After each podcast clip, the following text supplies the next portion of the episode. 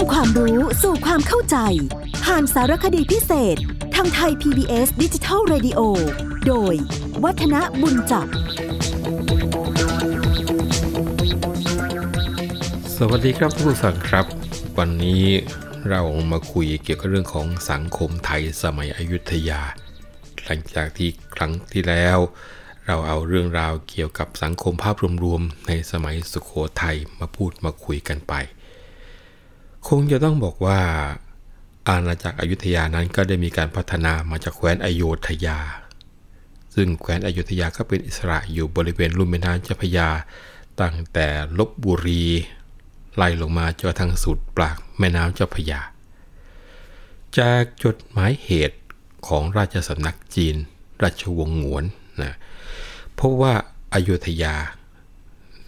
มักจะมีสร้อยนามว่าอายุทยาศรีรามเทพนคร ไม่ใช่อยุธยานะครับ นี่เป็นอาณาจักรเก่ากว่าอายุทยาเนี่ยเคยติดต่อกับจีน ระหว่างพุทธศักราช 1823 ถึง 1842 ตามที่จิตภูมิศักดิ์เคยอ้างเอาไว้ ซึ่งทำให้เชื่อได้อีกว่า มีรัฐอโยธยาเกิดขึ้น ซึ่งอาจจะเกิดขึ้นก่อนหน้านี้แล้วก็ได้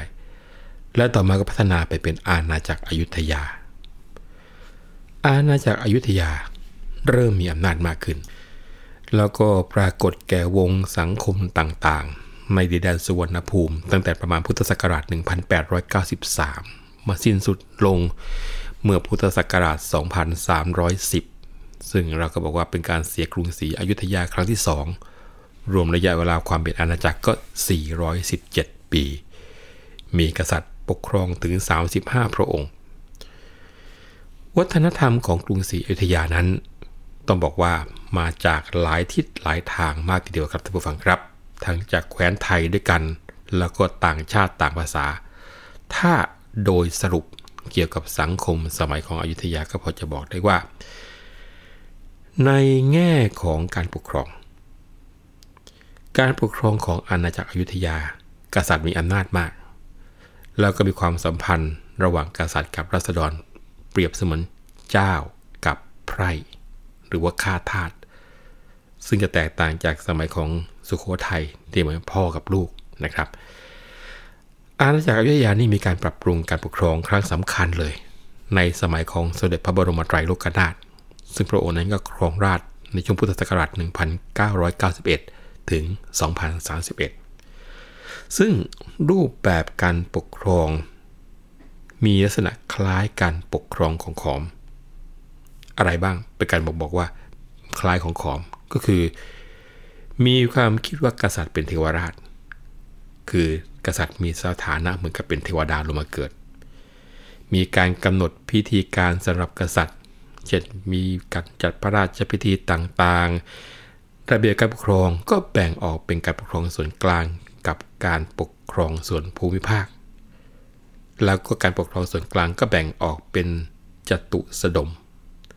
ซึ่งคงจะเป็นที่คุ้นกันพอสมควรสำหรับคนที่สนใจทางด้านงานประวัติศาสตร์นะครับเวียงวังคลังนานี่คือจตุสดม ส่วนการปกครองหัวเมืองก็มีหัวเมืองชั้นในหัวเมืองชั้นนอก แล้วก็หัวเมืองประเทศราช ซึ่งจะเห็นได้ว่าการปกครองของอาณาจักรอยุธยานั้น ก็ได้รับอิทธิพลมาจากทั้งขอม แล้วก็สุโขทัยผสมผสมกัน คือกษัตริย์ใช้อำนาจเด็ดขาดตามแบบขอมแต่ก็มีความเมตตาธรรมตามแบบของสุโขทัยนะนี่คือภาคของการปกครอง ถ้าทางฝั่งของเศรษฐกิจของอยุธยาเขาเรียกว่าอยู่ในระบบศักดินา นอกจากเกษตรแล้วประชาชนก็ยังมีอาชีพเกี่ยวกับหัตถกรรม เช่นทำกระเบื้องทำน้ำตาลทำกระดาษอะไรเงี้ยนะแล้วก็เริ่มใช้ระบบเงินตราบ้างแหละอาณาจักรอยุธยานั้นได้เปิดทำการค้ากับต่างประเทศทั้งกับประเทศเพื่อนบ้าน และก็กับประเทศทางแถบตะวันตก การค้าแน่นอนครับเป็นลักษณะผูกขาด แล้วก็มีการเก็บภาษีในรูปภาษีปากเรือ แล้วก็จังกอบสินค้า ปากเรือคืออยู่กับความกว้าง เรือกว้างเท่าไหร่เก็บเท่าไหร่อะไรเงี้ยนะครับ แล้วก็การค้ากับชาติตะวันตก มาซบเซาลง ภายหลังรัชสมัยของพระนารายมหาราชทำไมก็เนื่องจากว่าคนไทยนั้น เกรงว่าชาวต่างประเทศจะมายึดเมืองไทย แต่ว่ากับจีนยังคงค้าขายกันตามปกตินนี่คือภาคของเศรษฐกิจ ในแง่ของสังคมของยุธยา ต้องบอกว่าวัฒนธรรมของขอมนั้น ได้เข้ามามีอิทธิพลต่อสังคมไทยมากยิ่งกว่าสมัยสุโขทัย สังคมของสมัยอยุยาเทวฟัง เป็นสังคมศักดินา มีการตรากฎหมายกำหนดฐานะกำหนดสิทธิกำหนดหน้าที่ของชนชั้นต่างๆ ในสังคมไว้อย่างชัดเจนเลย แล้วก็สังคมสมัยอยุธยาถือว่าผู้ชายมีสิทธิ์มีอำนาจมากกว่าผู้หญิง แต่ก็ยังคงยอมรับความสามารถของผู้หญิง แล้วก็มีหน้าที่ในการครอบครัวมากกว่าผู้ชาย ส่วนในด้านการศาสนาของอยุธยา ประชาชนก็ยังคงนับถือพุทธศาสนา ลัทธิหินยาน หรือเถรวาทนะชาวกรุงศรีอยุธยาเนี่ยเลื่อมใสในพุทธศาสนา มีการสร้างวัด มีการสร้างพระพุทธรูปเอาไว้มากมาย แล้วก็ในสมัยของอยุธยาก็มีผู้นับถือศาสนาคริสต์แล้วนะครับ อิสลามก็มี แต่ว่าค่อนข้างจะยังน้อยๆอยู่ นะสุดท้าย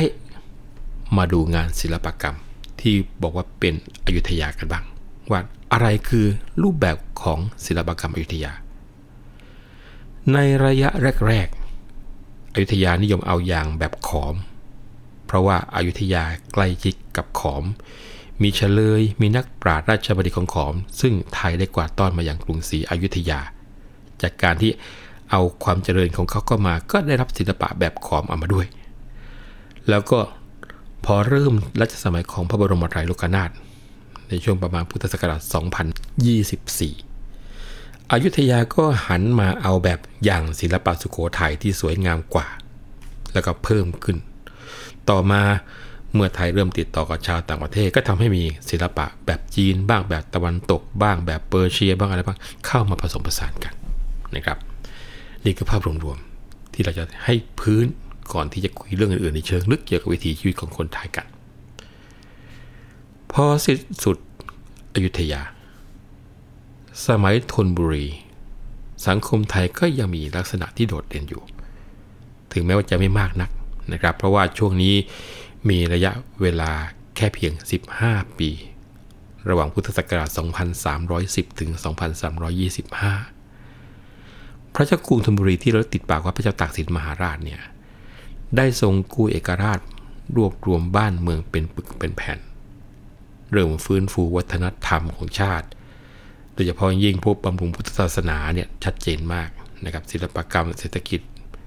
การฟื้นฟูกระทำไม่ค่อยได้มาก เพราะว่าเมืองยังไม่ค่อยสงบ ผู้คนก็ยังอยู่ในภาวะไร้ระเบียบ แล้วก็สำคัญระยะเวลาการของราชนั้นสั้นนะครับ แต่ก็พอจะเห็นได้สองสาทางชัดๆนะแต่เด่นสุดก็คือด้านการศาสนา พระเจ้าตากสินมหาราชนั้นทรงเป็นอัครศาสนุปธรรมภกที่สำคัญองค์หนึ่ง เพราะว่าได้ทรงพระกรุณาโปรดกล้าโปรดกระหม่อม ให้มีการชำระพระไตรปิฎกที่วัดระฆังโคสิตาราม เมื่อพุทธศักราช 2311 แล้วก็อัญเชิญพระไตรปิฎกจากนครศรีธรรมราชมาตรวจสอบกับฉบับที่กรุงธนบุรี มีการชำระวินัยสงฆ์มีการสร้างแล้วก็บูรณะวัดหลายต่อหลายแห่งด้วยกันทางการปกครองแล้วก็วัฒนธรรม รวมทั้งด้านอื่น ๆ สภาพสังคมเศรษฐกิจ ต้องบอกว่าส่วนใหญ่ก็ยังคงมีลักษณะเหมือนกับอยุธยา ดังนั้นพอจะบอกได้ว่า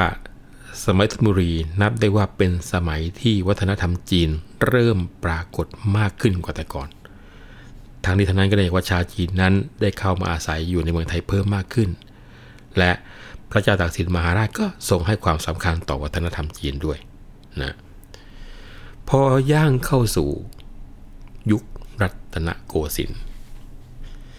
สังคมไทยในสมัยนี้ ตอนต้นตั้งแต่รัชกาลที่ 1 มาจนสุดรัชกาลที่ 3 พุทธศักราช 2325 ถึง 2394 ลักษณะการปกครอง สังคม เศรษฐกิจของไทยยังคงมีลักษณะส่วนใหญ่ของสังคมอยุธยาตอนปลายอยู่ แต่ว่าได้ปรับปรุงเปลี่ยนแปลงไปบ้างให้เหมาะสมกับสภาพสังคมที่เปลี่ยนไปอย่างเช่นว่า ในสมัยของรัชกาลที่ 1 ก็พยายามจะรื้อฟื้นกฎหมาย หรือฟื้นขนบธรรมเนียมประเพณีสมัยของกรุงศรีอยุธยา ตลอดเลยไปจนทั้งด้านวรรณกรรม ศิลปกรรมนาฏศิลป์มีการนำเอามาใช้ ทำให้ระยะแรกๆของกรุงรัตนโกสินทร์นั้น ก็คือชุบชีวิตของอยุธยาให้กลับมามีชีวิตอีกครั้งหนึ่ง ทุกๆด้านนะครับ การปกครองก็คล้ายๆ กับอยุธยาหรือธนบุรี แต่ว่ามีการเพิ่มตำแหน่งข้าราชการส่วนกลาง ซึ่งเป็นตำแหน่งที่สูงกว่าอัครมหาเสดาบดี เพื่อที่จะกำกับราชการ เช่น เจ้าฟ้ากรมกุลอิสรานุรักษ์ ก็กำกับราชการมหาดไทยนะเป็นกสมุหานายก กรมเมืองสันติพลเสพก็กำกับการกลาโหมนะเป็นสมุหากลาโหม ทางภาคของเศรษฐกิจก็มีระบบเจ้าภาษีในอากร ในตอนปลายการสองอนุญาตให้ชาวจีนเนี่ยผูกขาดการเก็บภาษีบางอย่าง โดยที่เจ้าภาษีนายกรจะต้องส่งมอบเงินให้รัฐตามราคาที่ประมูลไว้ ต่อมาก็ได้มีการแก้ระบบประคลังสินค้า โดยที่มีการทำสัญญา เลิกระบบผูกขาดการค้าโดยประคลังสินค้าในพุทธศักราช 2369 ในรัสมัยพระบาทสมเด็จพระนางเกล้าเจ้าอยู่หัว แล้วก็มีการแก้ระบบของการเก็บภาษีขาเข้าเป็นการเก็บในตราร้อยละ 3 แทนที่จะเก็บภาษีปากเรือ ที่สำคัญให้ส่งข้าวเป็นสินค้าออกได้ในสมัยรัชกาลที่ 3 ด้วย ทางภาคของสังคม ก็มีลักษณะเดียวกับยุธยาอย่างที่บอกไปแล้ว คนในสังคมก็ยังมีการจะแบ่งเป็นชนชั้นผู้ปกครอง เป็นกษัตริย์เป็นเจ้านายเป็นขุนนางข้าราชการชนชั้นผู้ปกครองก็มีไพร่มีทาสนะส่วนศิลปกรรมสมัยรัตนโกสินทร์ตอนต้นนี้ก็ได้มีการก่อสร้างพระราชวังมากมาย ศิลปะก็คืออยุธยา และศาสนาที่สำคัญก็คือการปฏิรูปศาสนาโดยเจ้าฟ้ามงกุฎเมื่อตอนที่ยังทรงผนวดอยู่ ก็คือมีการตั้งนิกาย พุทธศาสนาขึ้นใหม่ที่เรียกว่าธรรมยุติกานิกาย ที่เน้นวัดระปฏิบัติที่ถูกต้องและเคร่งครัดมากกว่าที่เคยอยู่ พอมาถึงช่วงสมัยของรัชกาลที่ 4 ถึงรัชกาลที่ 7 คือตั้งแต่ 2394 ถึง 2475 เนี่ยเป็นยุคที่มีการเปลี่ยนแปลงซึ่งมีสาเหตุมาจากไทยต้องติดต่อกับต่างประเทศมากขึ้น ถือว่าเป็นระยะที่ประเทศตะวันตกกำลังแสวงหาเมืองขึ้น จึงทำให้กษัตริย์ ไทยต้องปรับปรุงประเทศเพื่อรักษาเอกราชของชาติเอาไว้ แล้วก็เริ่มนำเอาอารยธรรมตะวันตกมาใช้ แม้ว่าจะเป็นการปกครอง เศรษฐกิจและก็สังคม ในสมัยรัชกาลที่ 4 เศรษฐกิจของประเทศเริ่มเปลี่ยนแปลงไปเป็นการเข้าไปอยู่ในวงการค้าระหว่างประเทศ ทางด้านการปกครองก็มีการเริ่มวางแนวให้ประชาชนเนี่ยมีสิทธิเสรีภาพในการปกครองทางสังคม มีการเปลี่ยนแปลงธรรมเนียมประเพณีหลายต่อหลายอย่าง แล้วก็สมพระกรุณาโปรดเกล้าโปรดกระหม่อม ให้ข้าราชการเนี่ยสวมเสื้อเข้าเฝ้า รวมทั้งให้ยกเลิกประเพณีห้ามรัษฎรเข้าเฝ้าตามทางเสด็จผ่าน แล้วก็ให้ประชาชนเข้าเฝ้าได้อย่างใกล้ชิด ห้ามพ่อห้ามแม่ขายบุตรเป็นทาส ห้ามสามีขายภรรยาเป็นทาสนะก็แล้วก็มีการเรียกว่าริเริ่มยกฐานะสตรี โดยให้ผู้หญิงนั้น หากบรรลุนิติภาวะก็มีสิทธิ์ที่จะเลิกสามีได้ โดยที่ไม่ให้พ่อแม่บังคับ แล้วก็ส่งเสริมการศึกษาตามแบบตะวันตก สนับสนุนให้มิชชันนารีมาตั้งโรงเรียน ส่งข้าราชการไปศึกษาต่อต่างประเทศ เป็นครั้งแรก ๆ เลยนะครับเป็นการปูพื้นฐานการยกเลิกระบบไพร่แล้วก็ริเริ่มการทหารกองกำลังแบบยุโรปมีการจ้างชาวจีนมาทำงานด้านสาธารณูปโภค ก็นับเป็นการริเริ่มการจ้างแรงงาน เศรษฐกิจก็ใช้ระบบเงินตราในการแลกเปลี่ยน และมีการจัดตั้งธนาคารพาณิชย์ขึ้นมา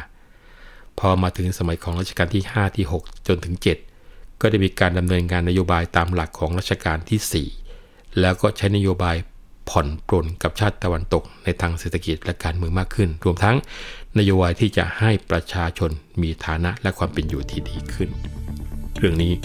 มีคุยกันต่อยพอสมควรแต่เวลาหมดแล้วนะครับ วันนี้ผมวัฒนผู้จับขอลาไปก่อน สวัสดีครับ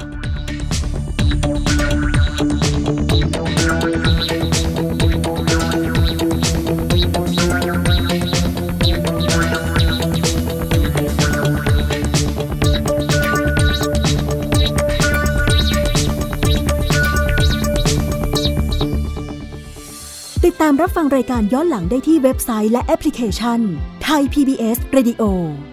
ไทย PBS ดิจิทัล Radio วิทยุข่าวสารสาระ เพื่อสาธารณะและสังคม